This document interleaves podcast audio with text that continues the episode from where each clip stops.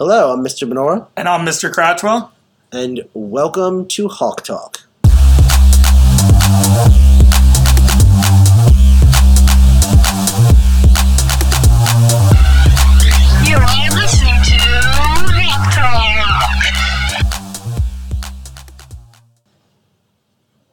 All right, Mr. Cratchwell, uh, what do we have on tap for today? Um, first, we're going to start off uh, following up what we talked about our last episode. We talked about the Tech Olympics that you were introducing for the fourth and fifth graders. So, would you want to talk a little bit about that and where it's gone over the last couple weeks? Yeah, absolutely. So the Tech Olympics started out as an idea that Mr. Mrs. Vonderstuck had and uh, Mr. Ralston was pushing.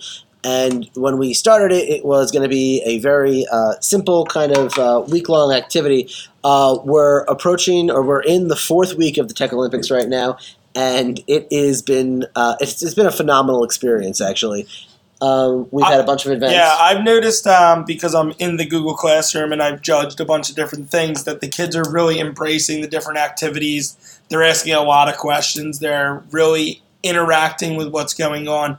And from the stuff I've seen, I've judged uh, Make a Memes and I've judged Google Sites. I've seen some really good work that's going to help them in their other subjects as well. Yeah, it's kind of exciting stuff.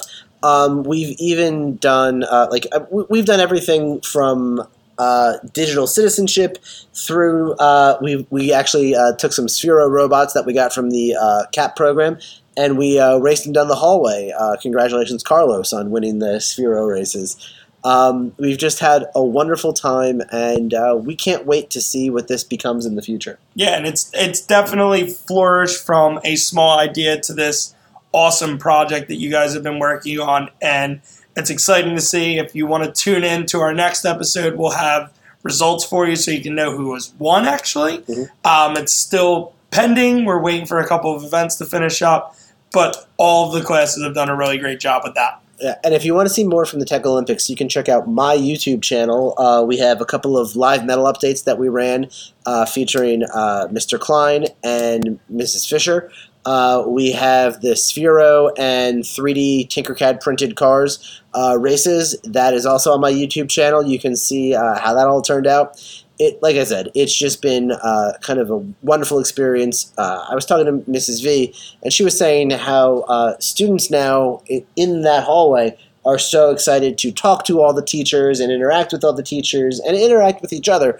Um, it's just it's it's been a lot of fun. It's been a great coming together activity for the the back half of our building, the fourth and fifth grade wing, because I've noticed that the kids, like even when I see them, I don't teach any of this, the fourth and fifth grade students, but they're excited to share with me what they've been working on in the Tech Olympics, their uh, their cars they're making in Tinkercad, their websites, their memes, everything they've been doing. They've been really excited to show and interact with. It's, Yeah. it's been awesome. Absolutely. And one of the things I hope to do for the closing ceremonies is get some aerial drone footage of uh, all of our students in the room, which kind of brings us to our next topic. And our next topic is drones. Um, it's something we've been working towards expanding over the last couple weeks. It started with getting two very small, very basic drones from the CAP program, which is shout out to them. They've given us a lot of cool stuff so far. Absolutely. Um, we started with that. Our flying skills at first were very lackluster. Our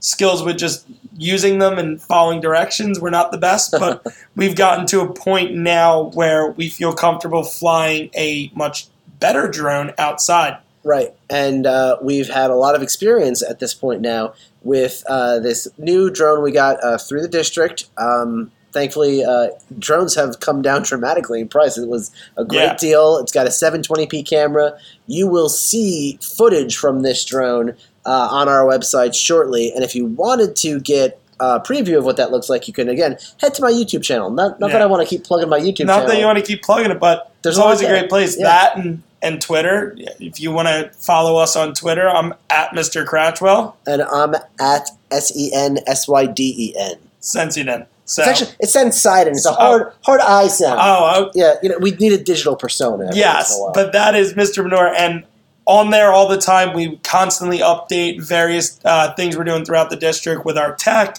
Um, we send out classroom activities we're working on, anything. We bounce ideas off each other, so it's a great interactive space to get in touch with us or to interact with what your students are doing, or if you're a student, what you're doing in your class. And shout out to again Mrs. Vonderstuck. She has a great Twitter account that Mhm. she uh, puts a lot of great information out on. Yes. Uh, speaking of shout outs, we also have to congratulate a couple of teachers on uh, achieving Google Level 1 status. Yes, we've had uh, over the last couple of weeks. I know Mr. Benor has been working tirelessly to uh, get our teachers prepared to take the Google Certified Level One exam. Mhm. Um, for those of you who are unfamiliar, it's a exam that goes over the basics of the Google Suite. So it goes over Docs, it goes over slides, it goes over uh, sheets, etc. All the Google programs that you can interact with and work with, and it helps you master those skills. So,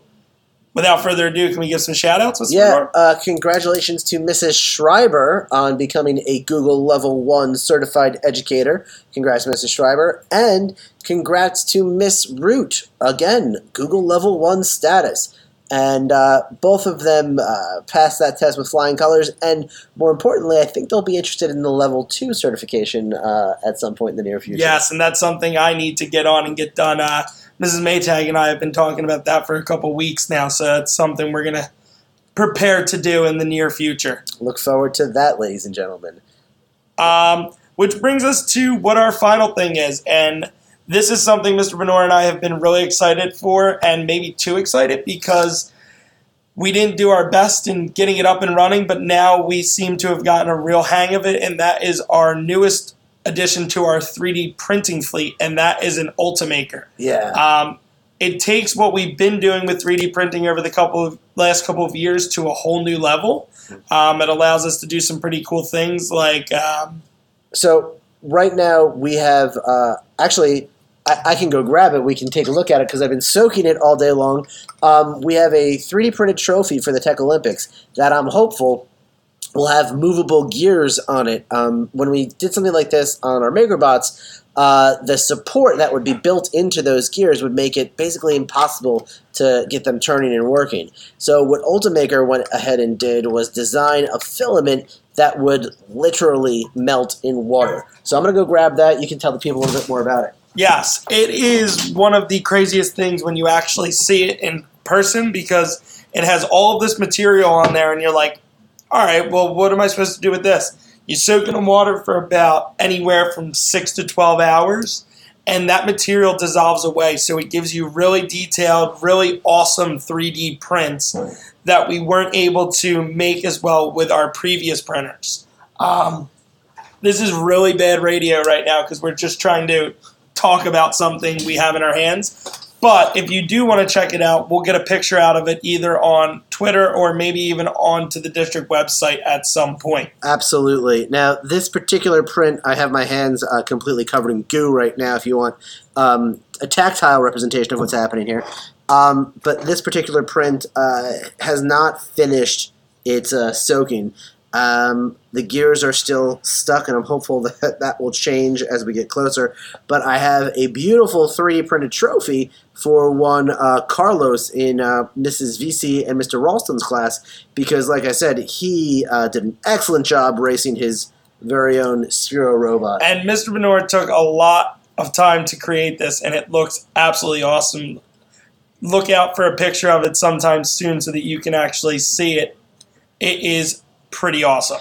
And I have another trophy currently on the printer, and that one is going to be for uh, Mrs. K's students who won the um, races, the Tinkercad race. Oh, that is awesome. So that's all we have for today. I'm Mr. Cratchwell, And I'm Mr. Benora. and thank you for listening to Hawk Talk.